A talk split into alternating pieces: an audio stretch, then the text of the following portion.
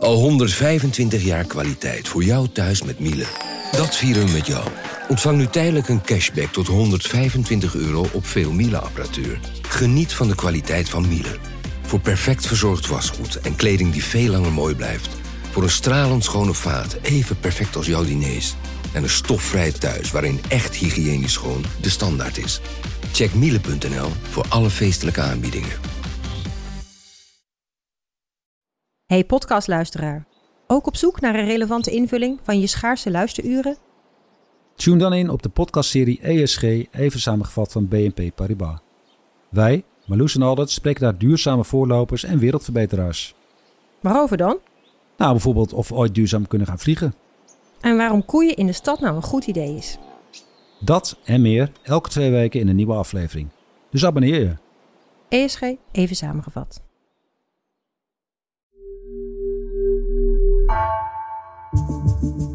Vanaf de redactie van NRC het verhaal van vandaag. Mijn naam is Egbert Kalsen.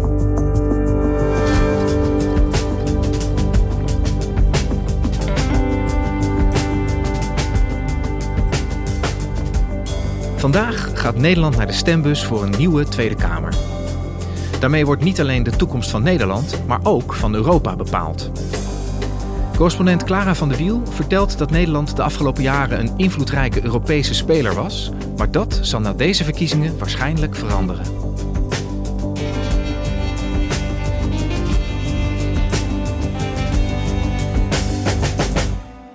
Vandaag gaat Nederland naar de stembus. En dat betekent dat mediaredacties overuren draaien. Er zijn overal in het land cameraploegen. Waar je ook kijkt, televisie, radio, kranten, overal gaat het over de verkiezingen. Maar de kans bestaat dat als je straks je stem gaat uitbrengen in, eh, in een stembureau, dat je niet alleen een Nederlandse journalist tegen het lijf loopt, maar misschien ook wel een Franse, een Italiaanse of een Duitse. Want die verkiezingen zijn niet alleen voor Nederland belangrijk, maar ook voor Europa belangrijk. En daarom worden ze ook echt buitenlands best wel goed gevolgd. I due sono tallonati dal centro-sinistra capitanato da Frans Timmermans e dall'intramontabile leader euroscettico Gert Wilders al quarto posto. Peter Omtzigt created his party, New Social Contract, just three months si elle remporte son pari, Dylan Jezilgus deviendra la première femme première ministre des Pays-Bas. Nuevo contrato social se perfila como el partido favorito para ganar las elecciones del próximo miércoles en Der los neue Países Gesellschaftsvertrag, so heißt Omzichts vor drei Monaten gegründete Partei. Mit seiner früheren politischen Heimat, der christdemokratischen CDA, hat er gebrochen. Ik werk in Brussel, dus mij valt dat heel erg op. Eh, want als ik zit te werken hier in persruimtes, dan loop ik internationale collega's tegen het lijf. En die stellen me dan allemaal vragen over, ja, kun je eens uitleggen hoe dat nou precies zit in Nederland? Ze vinden het vaak best wel ingewikkeld om het allemaal bij te houden wat er in Nederland gebeurt. Eh, want ze stellen nu bijvoorbeeld nog heel veel vragen over, ja, hoe zit het nou met die boer-burgerbeweging, de boze boeren, demonstraties in Nederland. En het werd echt geframed toen als een soort van backlash tegen klimaatbeleid, die we op heel veel plekken in Europa zouden gaan zien. En dan moet ik ze toch een beetje uitleggen van, ja, eh, de BBB staat niet meer zo hoog in de peiling. We hebben nu eigenlijk een nieuwe partij die heel erg groot lijkt te gaan worden. Namelijk het Nieuw Sociaal Contract van Pieter Omtzigt. Tegelijkertijd zijn er ook nog steeds collega's die denken van... oh ja, maar Thierry Baudet van Forum voor Democratie... die was toch ook heel erg eh, in opkomst? Ja, dan moet ik ook uitleggen, dat was eigenlijk twee verkiezingen geleden. Dus dat toont wel een beetje hoe wispelturig het politieke landschap is... en ook hoe lastig het is voor eh, mensen buiten Nederland... om ja, een beetje mee te krijgen hoe dat nou precies werkt. Maar hoe dan ook staat vast, Nederland heeft de afgelopen jaren echt een invloedrijke rol gehad in Europa. En hoe dat zich verder gaat ontwikkelen de komende jaren, dat staat vandaag ook echt op het spel bij die verkiezingen. Ja, Clara, bijzondere dag vandaag. Eh, Nederland gaat naar de stembus. We kiezen een Nederlandse Tweede Kamer. Eh, maar we gaan het vandaag vooral over Nederland in de Europese Unie hebben. Kan jij eens uitleggen waarom Nederland zo'n belangrijke rol speelt in die Europese Unie? Ja, dat heeft eigenlijk twee uh, redenen, denk ik. Uh, de eerste reden is het vertrek van het Verenigd Koninkrijk. In 2016 hebben de Britten besloten om, uh, om de Europese Unie te verlaten. Nou, dat is in 2020 ook daadwerkelijk gebeurd. En sinds het vertrek van die Britten is eigenlijk Nederland een beetje gestegen in de rangorde binnen de Europese Unie. Nederland heeft echt wel gezien van hé, hey, er liggen kansen voor ons om toch een beetje die rol van die Britten over te gaan nemen. Uh, een beetje een soort van spelverdelerrol te gaan spelen. Coalitievormer tussen Duitsland en Frankrijk in. dus in die zin heeft Nederland echt meer invloed gekregen. En de andere belangrijke reden waarom Nederland Europees echt invloedrijk is, is Mark Rutte. Mark Rutte is op dit moment de op één na langst zittende regeringsleider van Europa. Hij wordt alleen nog verslagen door Viktor Orban, uh, de premier van Hongarije. Maar ja, Hongarije heeft zich de afgelopen jaren echt ontwikkeld tot een autocratie. Dus die heeft weinig invloed uh, als een constructieve speler binnen de Europese Unie. Maar Rutte heeft dat juist heel erg wel. Hè? Die snapt hoe het werkt. Hij houdt ervan om coalities te vormen. Um, hij houdt ervan om mensen bij elkaar te brengen, om rondjes te smeden. Je zag de afgelopen tijd echt dat als Rutte het woord nam, dan werd er echt geluisterd. Regeringsleiders uit andere EU-landen kwamen bij Rutte op bezoek. Je zag dat Rutte ook steeds meer is gaan reizen. Uh, de afgelopen weken zag je hem eigenlijk bijna nooit meer in Den Haag. Hij was all over the place. Um, en dat toont wel dat hij echt wordt gezien als iemand ja, bij wie je moet zijn als je invloed wil hebben. En, en welk effect had dan die persoonlijke invloed van Mark Rutte weer op de positie van, van Nederland binnen de EU? Ja, uiteindelijk doet het er wel echt toe wie je premier is en in hoeverre hij ook een soort van aanzien heeft binnen die Europese Unie. En ja, hij had inmiddels wel de positie om bepaalde dingen echt hoog op de Europese agenda uh, te zetten. Een voorbeeld het afgelopen jaar was bijvoorbeeld dat hij in, in nationale context heel erg in de knel kwam met, uh, met het migratiedossier. Natuurlijk een hoge instroom, grote opvangproblemen in Ter Apel. En dat hij echt zei van ja, oké, ik ga dat oplossen en dat ga ik in Europa doen. Ik wil vandaag met een heel aantal collega's uh, vaststellen dat naast de oorlog uh, tussen Rusland en Oekraïne migratie langzamerhand het belangrijkste thema begint te worden voor onze Unie. Omdat de aantallen niet meer te houden zijn. Uh, die zijn te groot, te hoog.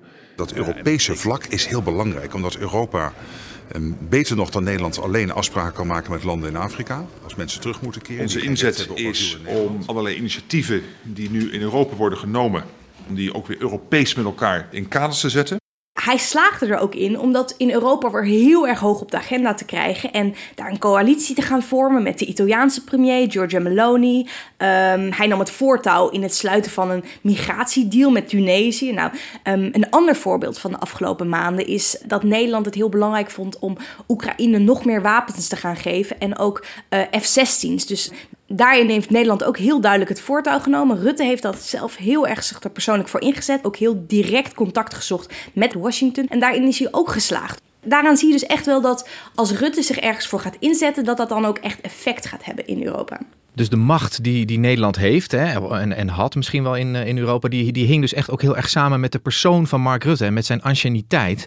Is er nou een kans dat wij dus ook minder serieus genomen gaan worden in Europa uh, als hij weg is? Ja, dat risico is er zeker. En daar is ook al wel eerder voor gewaarschuwd. Hè. In, uh, in 2019 had uh, onderzoeksinstituut Klingendaal al een rapport gepubliceerd... waarin ze eigenlijk zeiden van... Ja, de, dominante positie die Rutte heeft in die diplomatie van Nederland... Uh, die is eigenlijk wel reden tot zorg gevonden zijn. Omdat dat te zeer leunde op de persoon Rutte en te weinig eigenlijk een soort van brede strategie erachter zat. Je ziet de afgelopen jaren wel dat Nederland diplomatiek veel actiever is geworden, ook in Brussel. Hè. Ze zijn constructiever geworden, dus je ziet ook wel dat ze geprobeerd hebben om dat iets te verbreden. Maar dan nog denk ik wel dat als Rutte straks weg is, dat er daarmee toch een gat valt in die diplomatieke invloed van Nederland. En die invloed die kun je niet zomaar opvangen. En daarbij komt natuurlijk ook nog dat Nederland onlangs ook een andere invloedrijke uh, persoon in Brussel is kwijtgeraakt. Frans Timmermans, de eurocommissaris die over klimaatbeleid ging. Die zien we nu de hele tijd in de Nederlandse verkiezingscampagne. Die zit niet meer in Brussel. Hij is overgestapt om lijsttrekker te worden van uh, PvdA GroenLinks. Um, en met zijn vertrek ja, is Nederland ook een invloedrijke positie verloren. We hebben er wel iemand voor teruggekregen. Wopke Hoekstra is nu ook uh, eurocommissaris voor klimaat. Maar omdat hij er gewoon nog helemaal niet lang zit en hier niet zo goed weet hoe de hazen lopen nog, um, is zijn invloed echt een stuk beperkter. En dat toont dus ook dat daar ook een beetje die invloed uh, ja, afneemt van Nederland. En we zijn wel echt op een moment nu in Europa dat er grote vragen spelen. Dat er echt wel besluiten moeten worden genomen. En als je kijkt naar de partijen die het nu goed doen in de peilingen. We weten natuurlijk nog niet wat er gaat gebeuren na vandaag. Uh, maar je ziet wel dat er partijen opkomen die ja, toch wel wat kritischer tegen Europa aankijken. En die misschien ook wel die Europese samenwerking iets minder positief benaderen.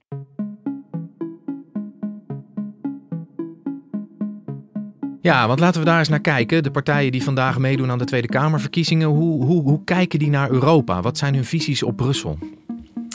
Ik denk dat een van de partijen die natuurlijk het meest in de aandacht staat, is de nieuwe partij van Pieter Omtzigt. Uh, die zou wel eens heel erg groot kunnen worden, misschien wel de grootste. En je ziet dat hij ook internationaal heel veel aandacht trekt. Ik las echt grote profielen al in, in The Guardian, in de Financial Times. En wat dan ook wel opvalt, is dat hij best wel een beetje kritisch, een beetje sceptisch is over Europa. Nou, hij vindt bijvoorbeeld als uh, Oekraïne toetreedt tot de EU, dat het ook mogelijk moet zijn dat daarover een referendum wordt georganiseerd. Nou ja, dat wordt in de rest van Europa toch wel met enige vrees bekeken. Want ja, we hebben natuurlijk in 2014 een referendum gehad, ook over eh, destijds het associatieverdrag met Oekraïne. Eh, en daar heeft Nederland toch in, in grote mate tegen gestemd. En hij is bijvoorbeeld heel erg kritisch, traditioneel altijd al, over het gezamenlijk aangaan van schulden in Europees verband. U deelt niet de hypotheek met de buurman of buurvrouw. Maar wij vinden het wel normaal dat we gezamenlijke schulden zouden aangaan. En dan tegelijkertijd, als je een schuldencrisis wilt krijgen, moet je eerst vooral heel veel en heel veel gezamenlijke schulden aangaan. Dat wil ik de toekomstige generaties niet aandoen. En dat is nog best wel ingewikkeld, want de afgelopen jaren heeft Europa wel in reactie op de coronacrisis uh, samen uh, schulden gemaakt, hè, om, om een soort van gezamenlijke Europese kracht uit te stralen. En die discussie loopt nog steeds wel in Brussel. Dus als je daar heel erg pontificaal voor gaat liggen, dan ja, dat, dat kan wel problemen gaan opleveren. Ja, en daarnaast geeft hij heel duidelijk aan dat hij ook echt de mogelijkheid wil houden om zich ja, terug te trekken uit bepaalde Europese initiatieven. Wij zullen echt altijd zoeken naar samenwerking met onze collega's in Europa.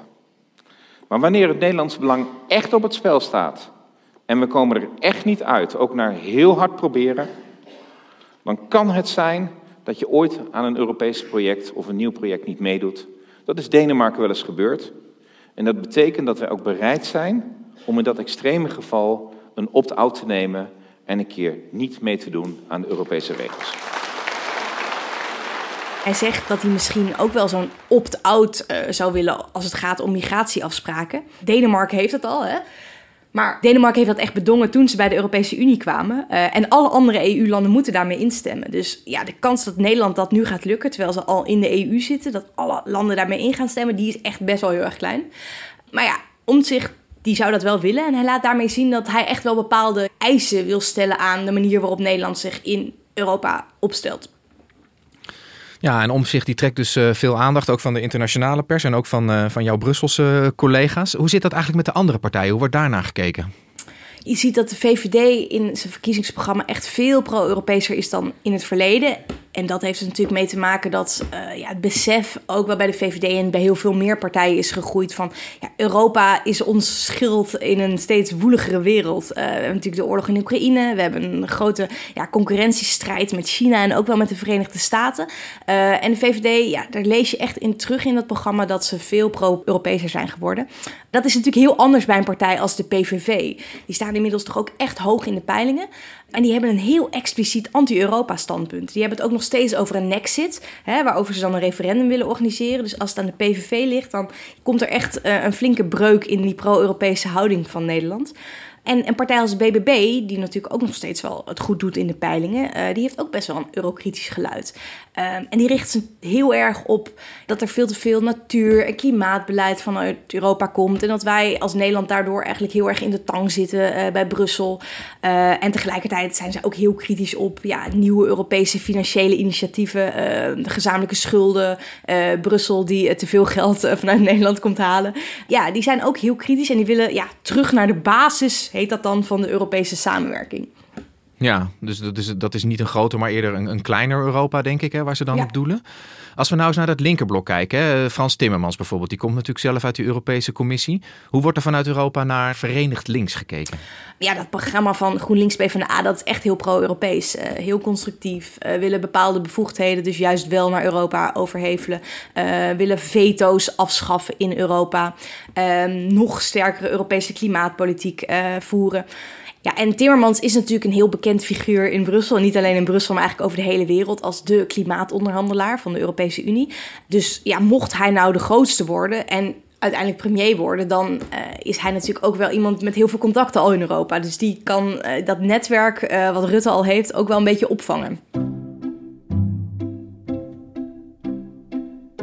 Het is natuurlijk nog even afwachten wat precies de, de uitslag wordt van de verkiezingen. Maar nou ja, er wordt veel gesproken over een rechtse coalitie. Hè. Getalsmatig lijkt dat toch de meest waarschijnlijke uitkomst van de verkiezingen. Dat zal, hoe je het ook went of keert, waarschijnlijk toch een wat, wat Europa-kritischer regering worden dan de huidige. Wat doet dat, denk je, met de positie van Nederland ten aanzien van andere Europese landen? Wat betekent dat voor de verhoudingen? Je zag dat Nederland de afgelopen jaren echt uh, onder leiding van deze coalitie, waarin D66 ook groot was, een hele ja, constructieve pro-Europese houding aannam in Brussel. En daarmee dus ook wel echt een beetje een soort van oliemannetje werd in heel veel dossiers. Um, mocht er nou straks een ander soort coalitie, en dat moeten we echt natuurlijk nog een beetje een slag om de arm houden, want we weten het nog niet.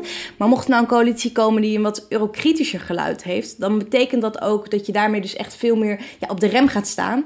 En echt meer een beetje een soort van houding gaat aannemen in Brussel van ja, uh, eerst zien dan geloven, uh, kritischer. En wat in Europa natuurlijk altijd wel een beetje een rol speelt, het is een kwestie van geven en nemen. Hè. Op de ene dossier uh, moet jij een beetje ruimte laten, zodat je op de andere dossiers, die zelf voor jou belangrijk zijn, weer wat terug kan krijgen. Ja, ik denk dat Nederland ook wel eens een beetje in een kritische houding in Brussel tegen zichzelf is aangelopen. Hè. Dat zag je bijvoorbeeld tijdens de coronacrisis. Toen stelde Nederland zich ook heel erg hardvochtig op onder leiding van destijds de minister van Financiën Wopke Hoekstra. In het zuiden, in Italië, Spanje en Portugal zijn ze woedend op Nederland. Omdat wij, of beter, minister Hoekstra wordt gezien als de aanvoerder van een groepje landen dat de hand op de knip wil houden. Niet wil instemmen met meer steun voor landen in Zuid-Europa die zwaar getroffen zijn door de coronacrisis. Wopke Hoekstra die zei eigenlijk tegen landen als Italië en Spanje van ja, uh, dat jullie nu niet voldoende geld hebben, uh, ja, dat is eigenlijk je eigen schuld. Hè? Had je maar beter moeten sparen. En op dat moment zag je dus ook dat er echt een enorme backlash kwam tegen Nederland. En dat Nederland op andere dossiers, bijvoorbeeld ja, in de extra steun voor de bloemensector, wat voor Nederland dan weer heel belangrijk was. Um, ja, er werd echt gezegd van ja, stik maar in je bloemen, uh, daar gaan we jullie niet mee helpen ja, het is altijd een beetje geven en nemen. Dus als je heel kritisch bent op sommige dossiers, dan krijg je soms zelf ook wat minder terug op andere dossiers. Ja, dus het is wat jij zegt, een beetje geven en nemen. En Nederland heeft al ook in het verleden laten zien dat als je je kritisch opstelt, dat je dan zelf de rekening af en toe gepresenteerd krijgt. Ja, het gaat vooral denk ik ook om hoe je dat doet. En als je uh, bijvoorbeeld al op heel veel dossiers op de rem gaat staan en gaat zeggen van ja, dit willen we allemaal niet, uh, stop, stop, stop.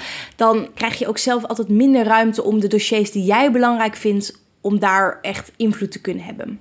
Hey, en Clara, een van de dingen die ik me nog afvraag. Hè, je ziet nu natuurlijk in Nederland dat die rechtse coalitie in ieder geval getalsmatig, wat ik al zei, eh, best wel een kans van slagen heeft. Hoe, hoe zit dat eigenlijk in, in andere Europese landen? Ik bedoel, voegt Nederland zich daarmee in een rijtje van landen die misschien sowieso wat eurokritischer aan het worden zijn?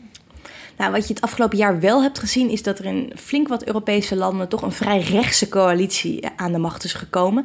Uh, en ook echt coalities waarin ook een radicaal rechtse partij meeregeert. Dat hebben we het afgelopen jaar gezien in Zweden, uh, in Finland en het belangrijkste ook in Italië, waar de meest rechtse coalitie ooit is aangetreden. Met ook echt een radicaal rechtse premier, Giorgia Meloni. Um, en dat heeft invloed in Europa omdat uh, uiteindelijk dat soort coalities ook bepalen wat voor prioriteit Europa zet. En dat betekent bijvoorbeeld dat het migratiebeleid eigenlijk harder lijkt te gaan worden. We hebben nu al zo'n deal gehad met Tunesië. Nou, er komen waarschijnlijk nog meer van die deals aan en ook nog meer maatregelen om die migratiestroom echt in te dammen. Uh, maar je ziet ook bijvoorbeeld dat er wel een beetje een soort van ja, terughoudendheid nu is richting klimaatbeleid. We hebben natuurlijk jaren gehad waarin Brussel hele ambitieuze klimaatplannen allemaal uh, presenteerde. En nu zie je dat toch een beetje de rem erop gaat. Er begint een beetje een soort van anti-groene beweging ook wel in Brussel te komen. En we krijgen volgend jaar Europese verkiezingen. Dus de kans is groot dat daarna ook echt wel een veel minder groen beleid vanuit Brussel zal komen dan dat dat de afgelopen jaren is geweest. Dus dan is het natuurlijk ook nog de vraag aan welke kant van de streep uh, Nederland komt te staan. En, en, ja, dat, dat weegt dus ook mee als mensen vandaag hun stem uitbrengen voor die Tweede Kamerverkiezingen hier. Ja, zeker. Ik denk ook dat het goed is om je te realiseren dat de stem die je vandaag uitbrengt, dat gaat niet alleen maar over Nederland. In de kern natuurlijk in eerste instantie wel. Maar je stemt uiteindelijk ook voor een nieuwe coalitie. En zo'n coalitie gaat ook uiteindelijk het Europese beleid mee bepalen. En dat heb je misschien minder goed in het vizier op zo'n dag als vandaag. Het is logisch dat je daar vooral aan denkt tijdens de Europese verkiezingen volgend jaar. Maar ik denk dat de stem die je vandaag uitbrengt minstens zo belangrijk is voor de koers die Europa gaat voeren dan de stem die je volgend jaar uitbrengt.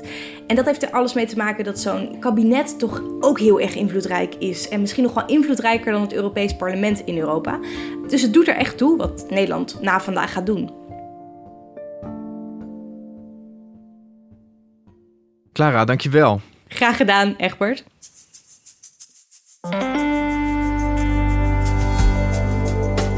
Je luisterde naar vandaag, een podcast van NRC. Eén verhaal, elke dag. Deze aflevering werd gemaakt door Mila Marie Bleeksma en Jan-Paul de Bond. Coördinatie Henk Ruigrok van de Werven. Dit was vandaag, morgen weer.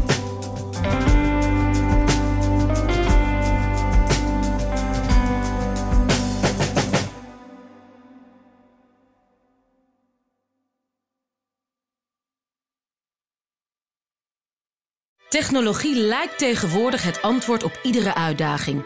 Bij PwC zien we dit anders. Als we de potentie van technologie willen benutten, kunnen we niet zonder een menselijk perspectief. Human-led, tech-powered noemen we dat. Ga naar pwc.nl.